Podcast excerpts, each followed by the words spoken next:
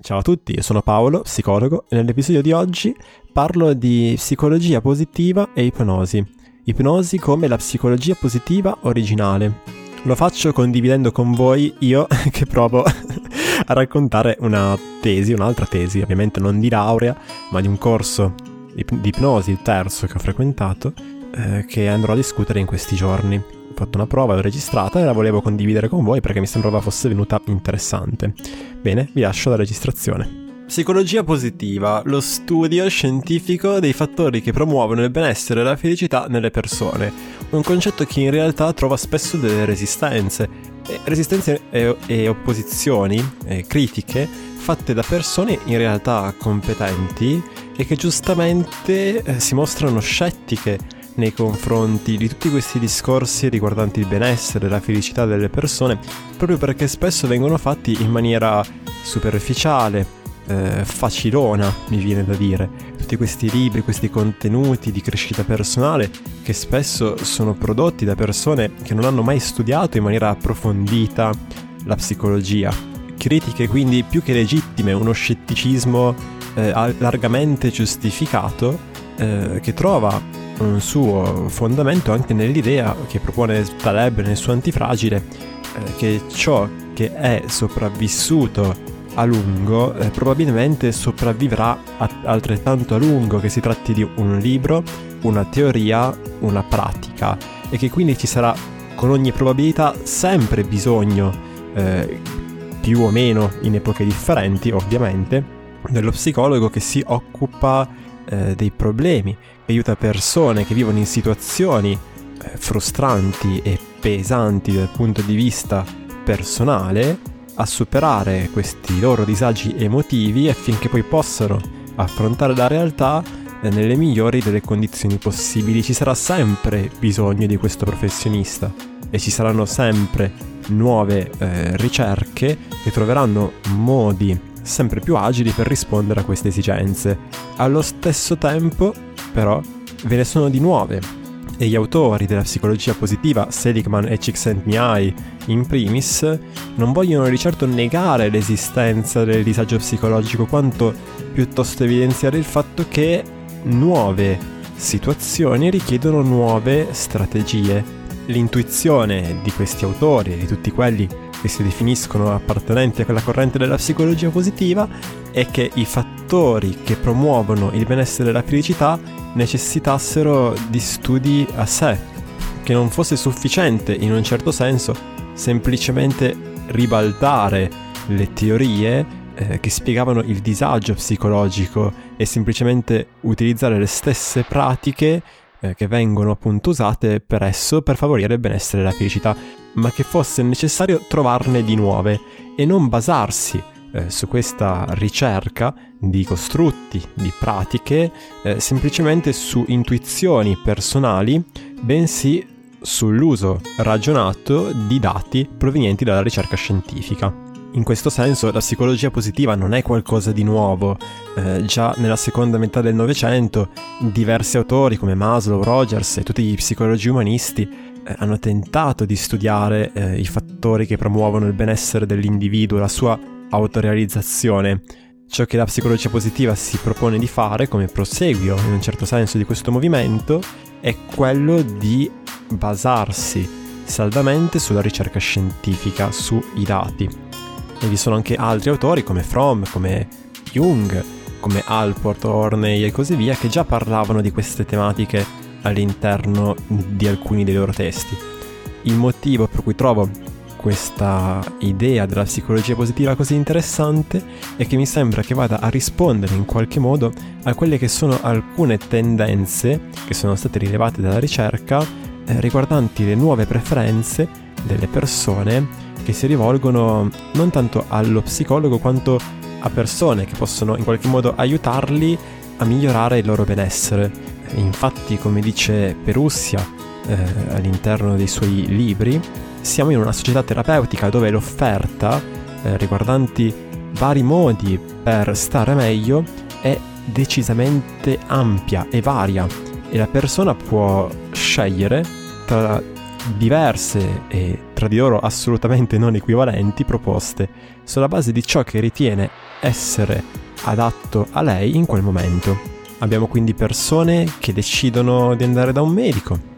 perché ritengono che quella sia la soluzione migliore per loro e altre che invece fanno delle scelte differenti e per alcuni magari discutibili come eh, iscriversi a un corso di mindfulness piuttosto che di training autogeno, meditazione trascendentale. Ce ne sono altre che riterranno opportuno eh, iscriversi a un corso di teatro, ne ho conosciute perché è un modo, eh, ad esempio, per sbloccarsi e superare la, la timidezza, qualunque cosa significhi per loro. Ce ne sono altre, e anche di queste ne ho conosciute parecchie, che eh, andranno in chiesa non tanto per una ragione di fede quanto di cura di se stessi. È curioso, ma è così. E ve ne saranno altre ancora che andranno da uno psicologo, una persona che da sempre studia e approfondisce in maniera rigorosamente scientifica, evidence-based, come aiutare le persone a migliorare il proprio benessere, la propria salute mentale,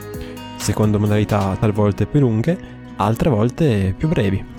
L'offerta quindi è molto varia e variano anche le esigenze delle persone che secondo i dati eh, non sono più disposte a fare lunghi spostamenti per prendersi cura della loro salute mentale. Eh, il 50% delle persone, secondo i dati che sto utilizzando in questo momento per fare questo discorso, non sono disposte a farlo. Così come non sono disposte ad impegnarsi in lunghi percorsi che richiedono lunghi periodi di tempo, stiamo parlando del 66% delle persone ed infine, e questo forse era più prevedibile, non sono disposte ad investire grandi quantità di denaro per questo processo di cura di se stesse. E qui abbiamo ben l'81% delle persone che dichiara questo. Costi che sono dovuti spesso e volentieri eh, per i due punti precedenti, cioè i tempi lunghi e i lunghi spostamenti.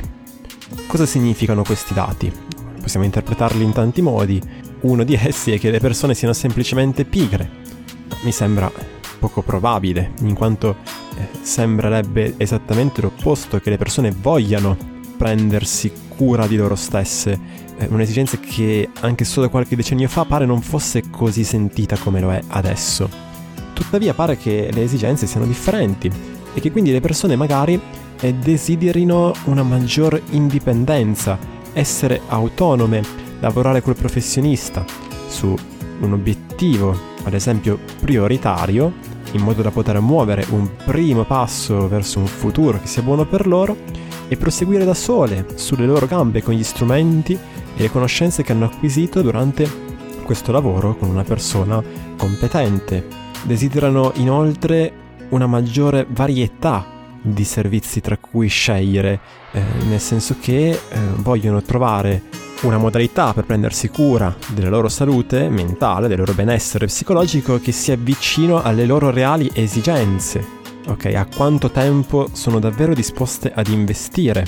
A quanto denaro sono davvero disposte ad investire? Alcune preferiranno modalità individuali, altre modalità di gruppo, alcune troveranno comodo l'utilizzo di modalità telematiche online come, come Skype piuttosto che altre, eh, perché forniscono loro la libertà di usufruire del, servi- del servizio da ovunque desiderino, mentre altre troveranno questa modalità impersonale e preferiranno un contatto eh, vis-à-vis. Non esiste giusto e sbagliato in questo senso. Eh, quello che è importante sottolineare è l'esigenza di una varietà di proposte che possano accontentare caratteri assai diversi tra di loro una richiesta da parte eh, di quelli che sono i clienti che costringe i professionisti ad adattarsi ad essi piuttosto che imporre loro un solo modo considerato quello corretto eh, di fare il proprio lavoro. Non svendersi, ovviamente, non svalutare le proprie conoscenze, ma andare incontro. Ed infine potrebbero esserci richieste che non riguardano situazioni che normalmente verrebbero eh, relegate al campo della psicoterapia, ma piuttosto situazioni legate a quella che potremmo dire con tutte le virgolette del caso eh, essere una normalità, che però non per questo eh, non crea talvolta disagio o un senso di impasse, di incapacità a muoversi. Può essere che una persona si senta ad esempio bloccata all'interno di una relazione che da un lato eh, le crea grandi dispiaceri, un senso di limitazione, ma dall'altro fa fatica ad abbandonare, cosa che magari non è neanche quella corretta da fare e che quindi potrebbe beneficiare di uno spazio dove eh, discutere con se stessa della faccenda, così come potrebbero esserci altre persone che sono indecise sul percorso migliore da intraprendere eh, per quanto riguarda il loro futuro di studio oppure lavorativo, una situazione non considerata da nessun punto di vista eh, patologica, ma non per questo meno importante. Oppure può essere che la persona si trovi in una situazione di mm, disagio, sì, emotivo, in cui sente di non avere grandi possibilità, si sente sfiduciata nei confronti delle proprie capacità e anche in questo caso potrebbe beneficiare grandemente eh, di un aiuto psicologico anche in un'ottica di prevenzione di quello che potrebbe invece trasformarsi in qualcosa di assai peggiore eh, se lasciato così.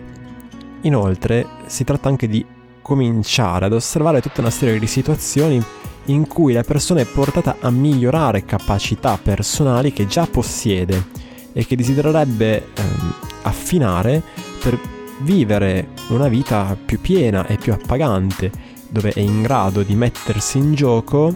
ottenendo migliori risultati proprio in quegli ambiti che ritiene essere importanti per lei.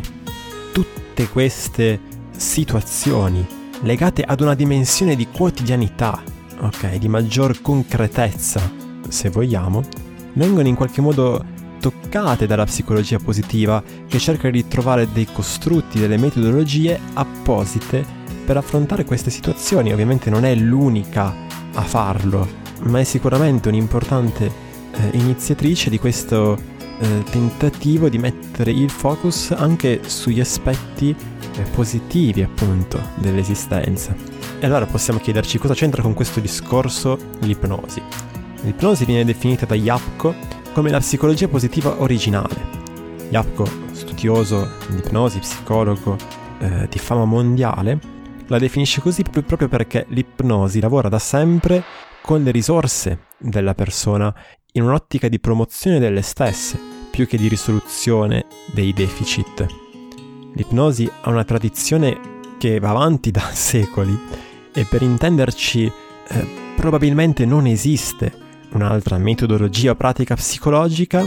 che abbia così tanti studi alle spalle che evidenziano l'efficacia nei più svariati contesti come l'ipnosi. Eh, basta sapere che su Psychinfo, la banca dati della APA, American Psychological Association, vi sono più di 20.000 papers scientifici che parlano dell'efficacia dell'ipnosi. 20.000, solo in quella banca dati specifica. Non credo sia quindi necessario eh, difendere l'ipnosi che si difende benissimo da sola, quanto piuttosto sottolineare come essa possa essere eh, non un modo per affrontare ogni situazione, non la panacea per tutti i mali, ovviamente. Sarà poi il singolo professionista a decidere quando utilizzarla e quando no, però può essere un utile strumento nel bagaglio di chiunque, che io credo dovrebbe essere nel bagaglio di qualunque professionista della salute,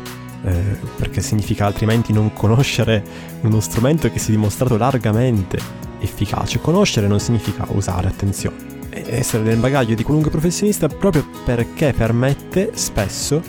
di ottenere importanti risultati